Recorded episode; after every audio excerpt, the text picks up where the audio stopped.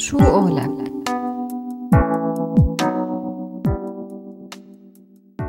ضيفنا لهي الحلقة مو غريب عن راديو سوريالي لا ككاتب ولا كضيف بأكثر من برنامج. ضيفنا لليوم هو الأستاذ رستم محمود يلي منرحب فيه من جديد على هوا راديو سوريالي. سوريالي سوريالك.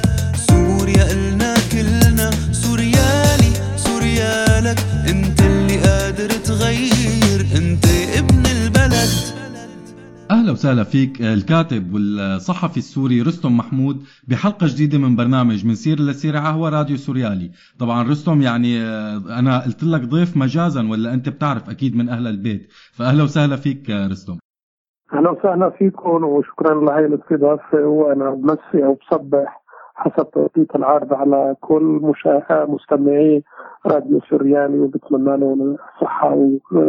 والعمر المديد. شكرا شكرا تسلم كثير تسلم رستم أهلا وسهلا فيك بداية رستم من خلال تحليلك واطلاعك الواسع على على الوضع بسوريا عفوا آه، برأيك مين هن أقوى اللاعبين الخارجيين طبعا حاليا على الأرض السورية؟ حقيقة اللاعبين الخارجيين هم يعني أربع جهات رئيسية بيلعبوا دومينو على الأرض السورية. الولايات المتحدة الأمريكية بالرغم من كل شيء يعني ما تزال هي اللاعب الأقوى وقوتها تأتي من يعني هيمنتها وعلى السياسة الدولية وقدرتها وأدواتها بمنطقه الشرق الأوسط للتاثير على الأوضاع وخلق نوع من الظروف. يعني في فرق بين الولايات المتحدة الأمريكية قوية وبين الولايات المتحدة الأمريكية تستخدم قوتها ولا تستخدم قوتها، أنا بعتقد إنه هي اللاعب الأقوى حتى الآن بالرغم من إنها بتسيطر يعني سياسيا وجيوسياسيا على ربع سوريا فقط. اللاعب الثاني طبعا هي روسيا اللي تشكل البؤرة السورية أو الحالة السورية واحدة من أشكال تعبير عودة ال- الدولة الروسية أو النظام السياسي الروسي من نمط الدولة الإقليمية المتموضعة كدولة آسيوية ذات قوة دولية تشبه ما كانت عليه في الثمانينات والسبعينات القرن الماضي كقطب موازي آه، للقطب الغربي أو الولايات المتحده الامريكيه، روسيا هي اللاعب الثاني من حيث القوة في سوريا لأنه هو يسيطر على النظام السوري من طرف ولأنه هو ضمن التغطية الجوية وقوه شرعيه الدولة السورية لأنه لأنه روسيا تعتبر نفسها هي يعني الحليف الاستراتيجي للمركز أو للعاصمة. القوتين الإقليميتين الموازيتين للولايات المتحدة الأمريكية وروسيا على المستوى الدولي هن تركيا وإيران. يعني هدول الدولتين آه، الدولة الأولى بحكم الجغرافيا تركيا وبحكم تداخل الملفات آه، خليني أسميها بوضوح الملفات السنية والعلوية والكردية مع داخلها التركي وبحكم موقعها بحلف الناتو وقوة جيشها وقوة اقتصادها واحتوائها لقرابة ثلاثة ملايين سوري. وإيران من حيث القوى الأيديولوجية والعلاقات الطائفية السياسية اللي تربطها مع النظام السوري هي القوى الإقليمية المؤثرة الثانية طيب رستم إذا افترضنا شرعية ما بين أكثر طبعا من قوس لنظام الأسد فهل يا ترى كان يكفي هذا الشيء ليعطي النظام غطاء لاستدعاء قوى خارجية للتدخل بسوريا؟ حقيقة يعني فكرة الشرعية مين بده يعطيها وما بده يعطيها بالأخير هناك حالات يعني على شكل أمر واقع تحدث في الحروب الأهلية كلها يعني والحالة السورية تفلشت لأن تتحول بعد ستة أشهر أو سنة من اندلاع الثورة المجيدة لأن تتحول إلى أشكال مقننة مقنعة من الحرب الأهلية. وكل الأطراف التي يعني كانت تستميت للهيمنة أو لتحطيم الطرف الآخر استدعت قوى خارجية يعني سواء القوى المعارضة بعلاقتها مع دول الخليج العربي ومع تركيا أو أو, أو ال- ال- الطرف الكردي من خلال علاقته التي بدأت منذ العام 2015 مع الولايات المتحدة الأمريكية ومع إقليم كردستان العراق. والنظام أساسا آه، ال- ال- الذي الذي اكتشف مبكرا آه، بعد مرور أقل من عام على الثورة أنه لا يستطيع حسب توازنات القوى الداخلية أن يخوض حربا ضد الأغلبية المطلقة من الشعب السوري ويخرج منتصرا ولو حتى عسكريا. هو مثلما سمح لنفسه خلال 40 أو 50 عاما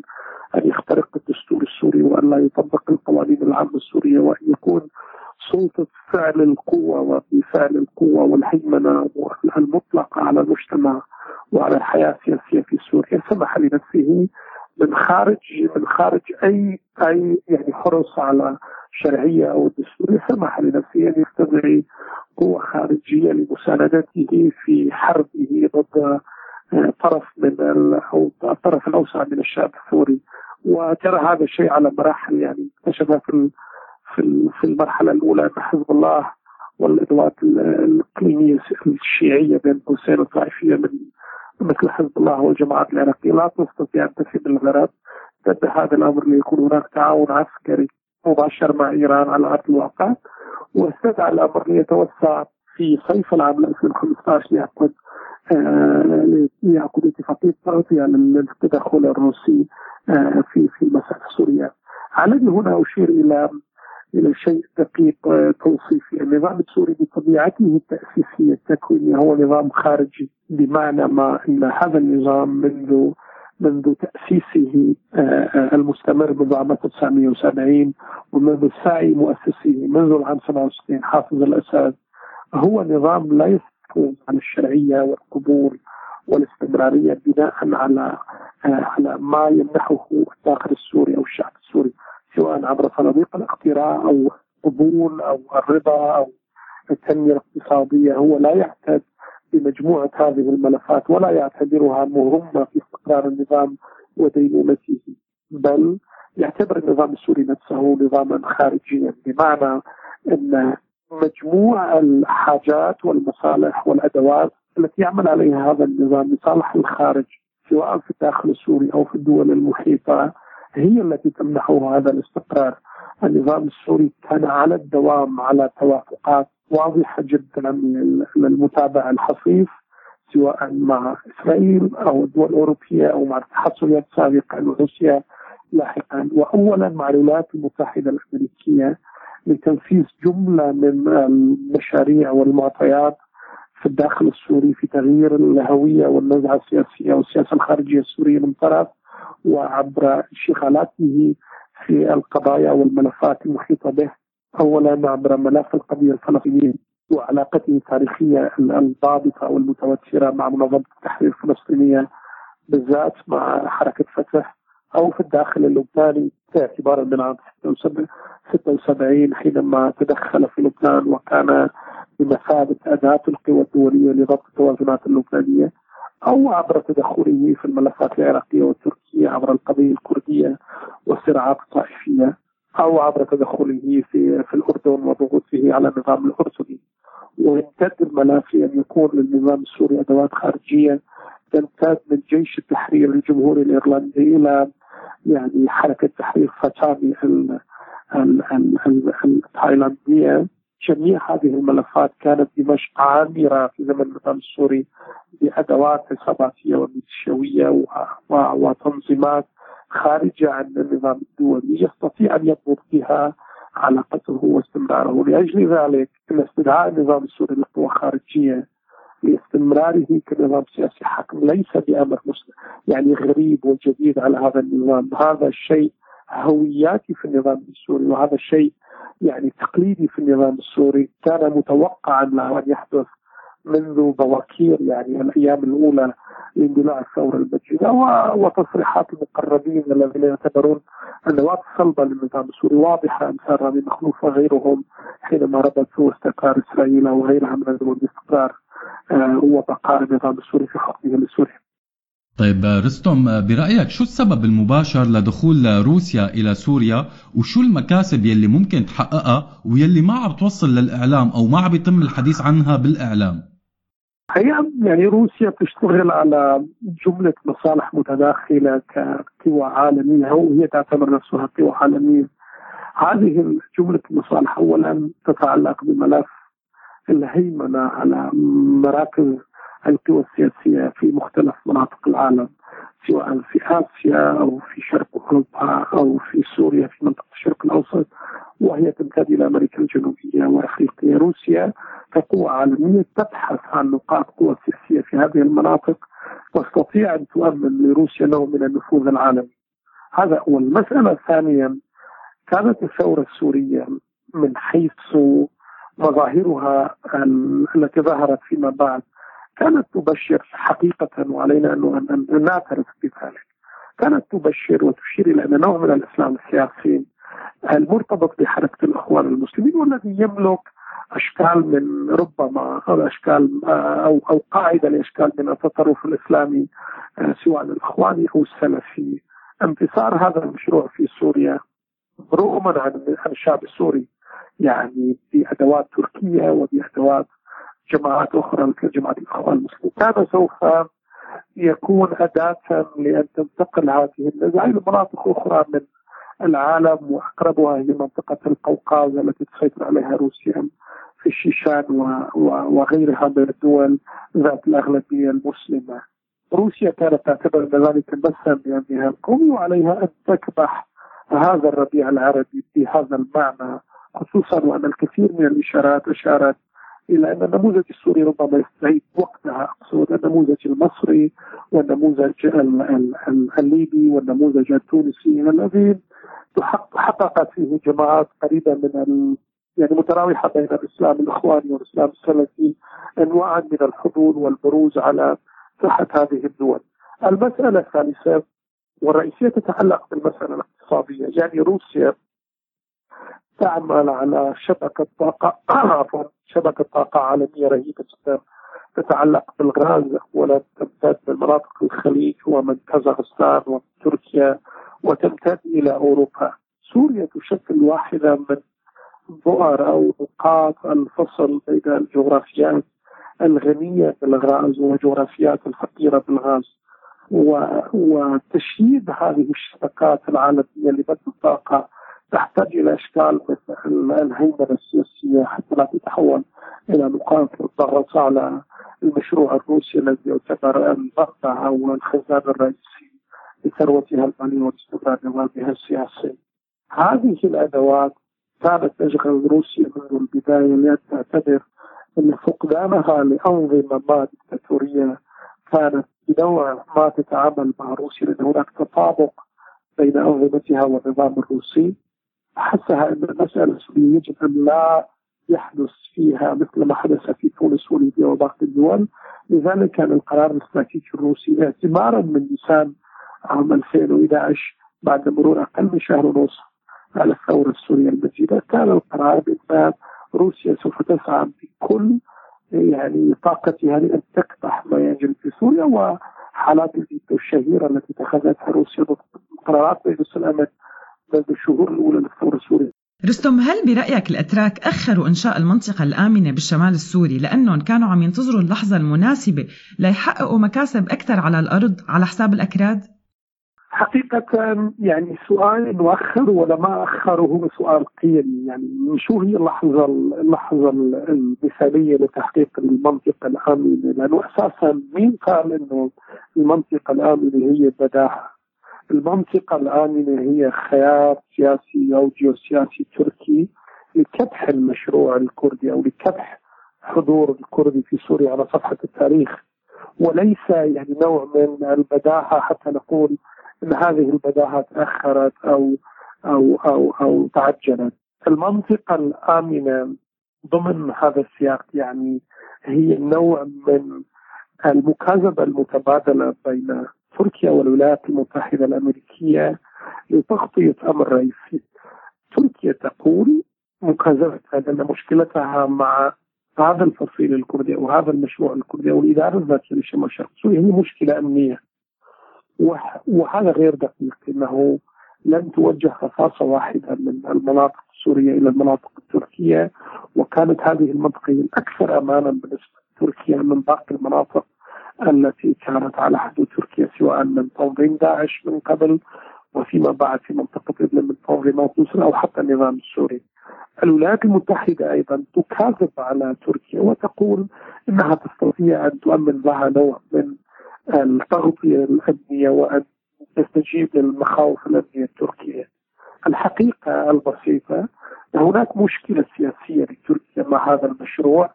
تعتبر أن ظهور المسألة الكردية في شمال شرق سوريا سوف يؤدي إلى من الضغوط ونوع تنمية المشاعر القومية وظهور مشكلة أو ظهور يعني دفاع مستميت من ال 20 مليون كردي موجودين في تركيا لأن يعني يكون هناك يعني ما يوارد ذلك في الداخل التركي خصوصا هذا المشروع على الحدود لأجل ذلك سعت تركيا منذ البداية لأن تكون عدم حصول الاتراك السوريين على أي مكاسب أو حقوق هو برنامجها الرئيسي وبرنامجها الوحيد فيما يتعلق بالشأن السوري. بعدما اكتشفت يعني يعني سريعا مسألة إسقاط النظام السوري ليست بالمسألة الهينة وأنها مسألة استراتيجية قد تطول السنين منذ اجتياح النظام السوري لمدينة حما في الأول رمضان عام 2011 وعدم تصرف تركيا أو اتخاذ تركيا أي خطوات. طوال هذه المدة كانت تسعى تركيا أن تتدخل عسكريا في شمال سوريا لكبح هذا الجموح الكردي واستفادته من ضعف النظام السوري ومن الصراع بين المعارضة السورية والنظام السوري لكنها لم تتمكن بفعل عدم قدرتها على الدخول في مواجهات إقليمية خصوصا مع إيران والنظام السوري، تركيا هي دولة استقرار ولا تستطيع ان يعني تتيح باستقرارها الامني واستقرارها السياسي؟ لأن ذلك سيعني أن انهيارا اقتصاديا سيصيبها في عمليات الصناعه والسياحه وغيرها من من موارد الاقتصاد التركي. وسوف تكشف الضعف الداخلي التركي. طوال هذه المده كانت تسعى تركيا لخلق توافقات لخلق هذه المنطقة الآن أو لاجتياح المناطق ذات الأغلبية الكردية كما فعلت في منطقة عفرين لكنها لم تتمكن من الحصول على تلك التوافقات وكان التوافق الذي حصلت عليه من شهر تموز آه، الماضي هو يعني القبول الوحيد عن القوى المهيمنة فعليا على الأرض بالوجود التركي في تلك المنطقة.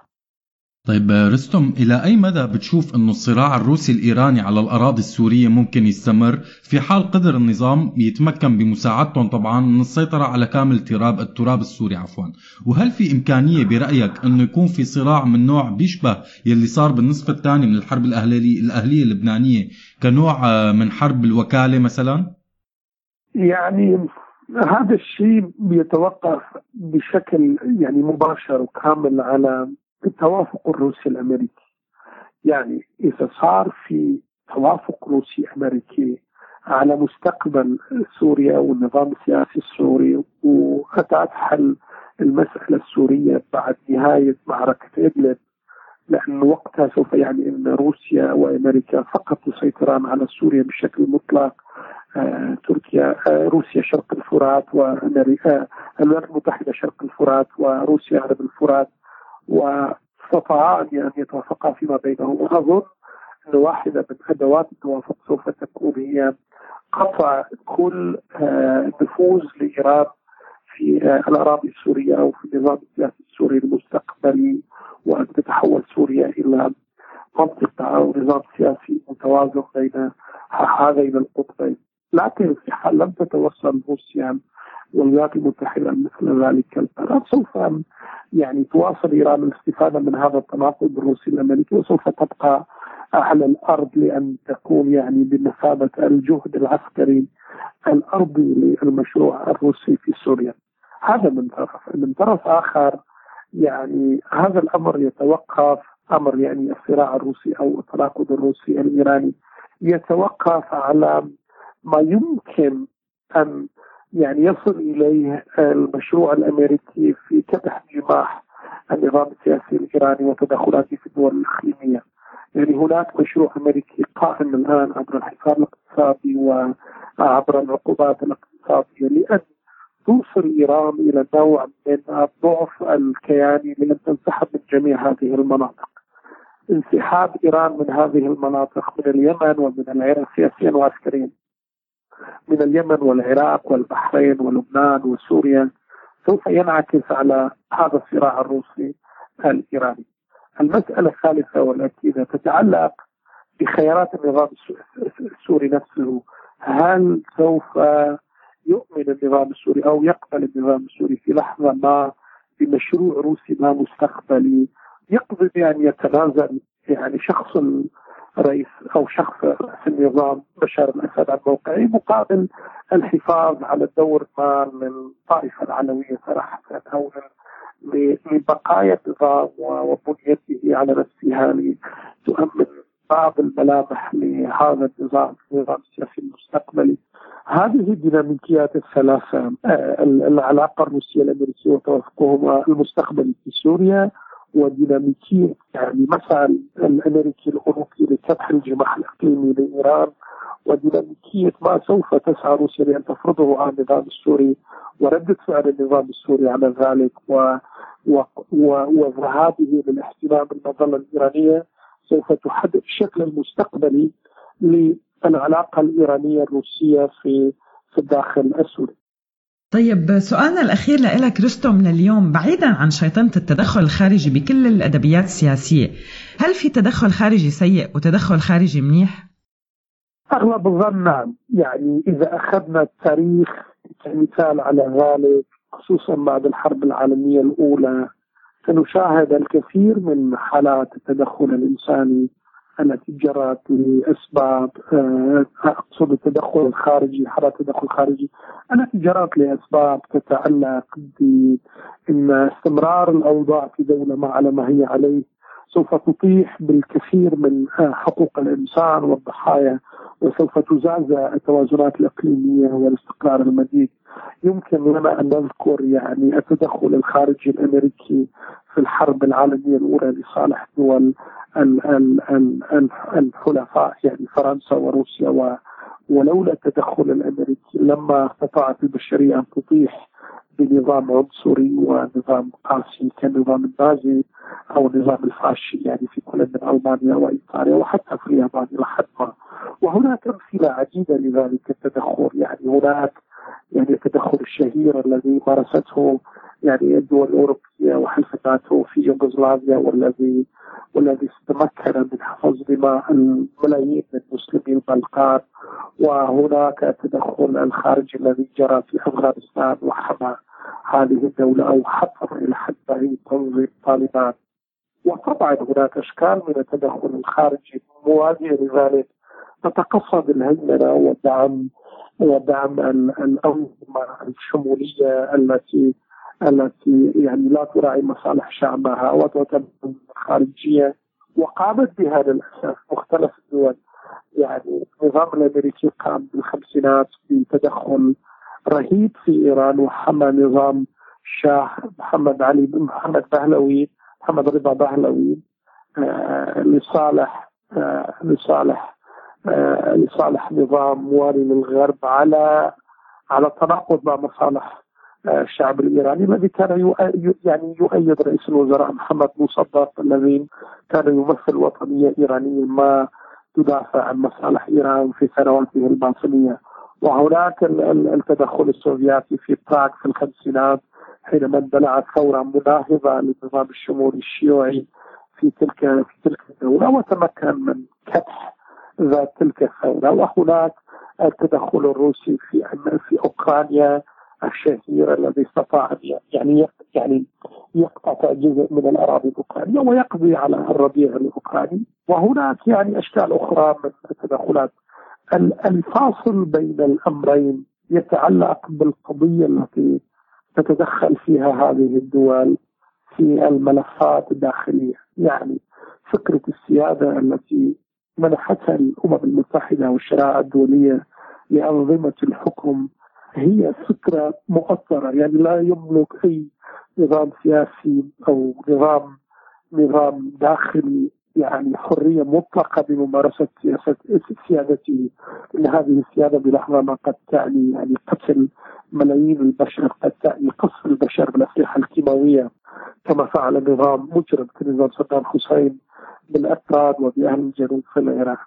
طبيعة هذا النظام السياسي تحدد وسلوكياته تحدد من طرف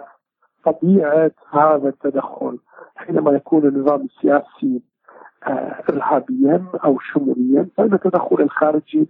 من خارج السيادة هو أمر يمنحه النظام العام للأمم المتحدة والمجلس الأمن الذي يقول بأن هناك دول ما يعني مخولة بحفظ الأمن والسلام الدول المسألة الأخرى تتعلق بأن هذه القوى المتدخلة هي تتدخل لصالح مجموعة من المبادئ العليا التي حفظتها الشرائع الدولية تتعلق بالحريات العامة وحفظ الكرامة الإنسانية وبالمساواة بين البشر وحق تقرير المصير للمجموعات السكانية وحق اختيار يعني الحق بالاختيار الحر لشكل وهوية النظام السياسي أم تتعلق بكبح هذه الأمور. هذه أيضا تعطي بعد قيمي لهذا التدخل. بالمجمل إذا حكينا بهذه المعايير بالمسألة السورية التدخل الإيراني والتدخل الطائفي هو أطاح بهوية الثورة السورية التي كانت تسعى لأن تؤسس دولة مدنية ديمقراطية ونظام سياسي ديمقراطي ومدني. ومن ثم زاده تدخل التركي لزيادة هذا الاستقطاب من حيث أن المشروع التركي بمعنى ما كان مطابقا إلى حد ما للمشروع الإيراني وإن كانت النسخة الأخرى التي كانت تسعى لأن تكرس أو أن تصنع نوع من هيمنة الجماعات بين قوسين السنية المحافظة وربما المتطرفة المرتبطة والموالية تركيا وتصنع نوع من النفوذ التركي المطلق. الداخل السوري شبيه النفوذ الإيراني الذي كان عبر النظام السوري. التدخل الروسي كان قمة يعني الإرهاب الخارجي عبر يعني عمليات حربية تامة يعني موالية لنظام شمولي جدا مناهض لشعبه وكابح لطموحاته. التدخل الأمريكي يتراوح بين البعدين القيمي التدخل الامريكي وعبر قوى التحالف ومحاربه الارهاب تمكن حقيقة من من إعادة أو تحطيم يعني اعطى أعطى قوى إيديولوجية متطرفة كانت تهيمن على قرابة آه، يعني نصف مساحة سوريا واستطاع تحطيم هذا النظام هذا هذا الجسم الرهيب المتمثل بتنظيم داعش وهو يسعى الآن خلال الهيمنة السياسية على منطقة شرق الفرات لأن يكون فاعلا في في حاضر ومستقبل الشعب السوري. يجب على السوريين كما أعتقد أن يعترفوا بذلك أن يعترفوا بأن دولتهم أو تكوينهم الثقافي التاريخي يفتقد إلى الأسس الموضوعية للنواه الصلبة للدول ذات البنية الوطنية التي يعني يمتنع فيها من من تدخلات خارجية وقتها سوف يكون هناك مسار حقيقي من قبل النخب والقوى السياسية والاقتصادية السورية لأن تبني تلك النواة الصلبة السوريه التي سوف تمنع حدوث أي شكل من أشكال التدخل الخارجي في دولة مثل سوريا. نهاية رستم شكرا كثير لك ويعطيك ألف عافية على وقتك وعلى المعلومات اللي أفدتنا فيها يا أهلا وسهلا فيكم وتحياتي للأهل والأصدقاء والزملاء براديو السورياني ولكل المستمعين وإن شاء الله قريبا نساوي هيك لقاء بدمشق وبنحكي بكل المواضيع. بس بنحكي على مسألة التدخل الخارجي ببلدنا لأنه إن شاء الله وقتها ما بيكون في أي تدخل خارجي بالبلد إن شاء الله أكيد إن شاء الله يا رب. شكرا كثير رستم مرة ثانية. شكرا. شو قولك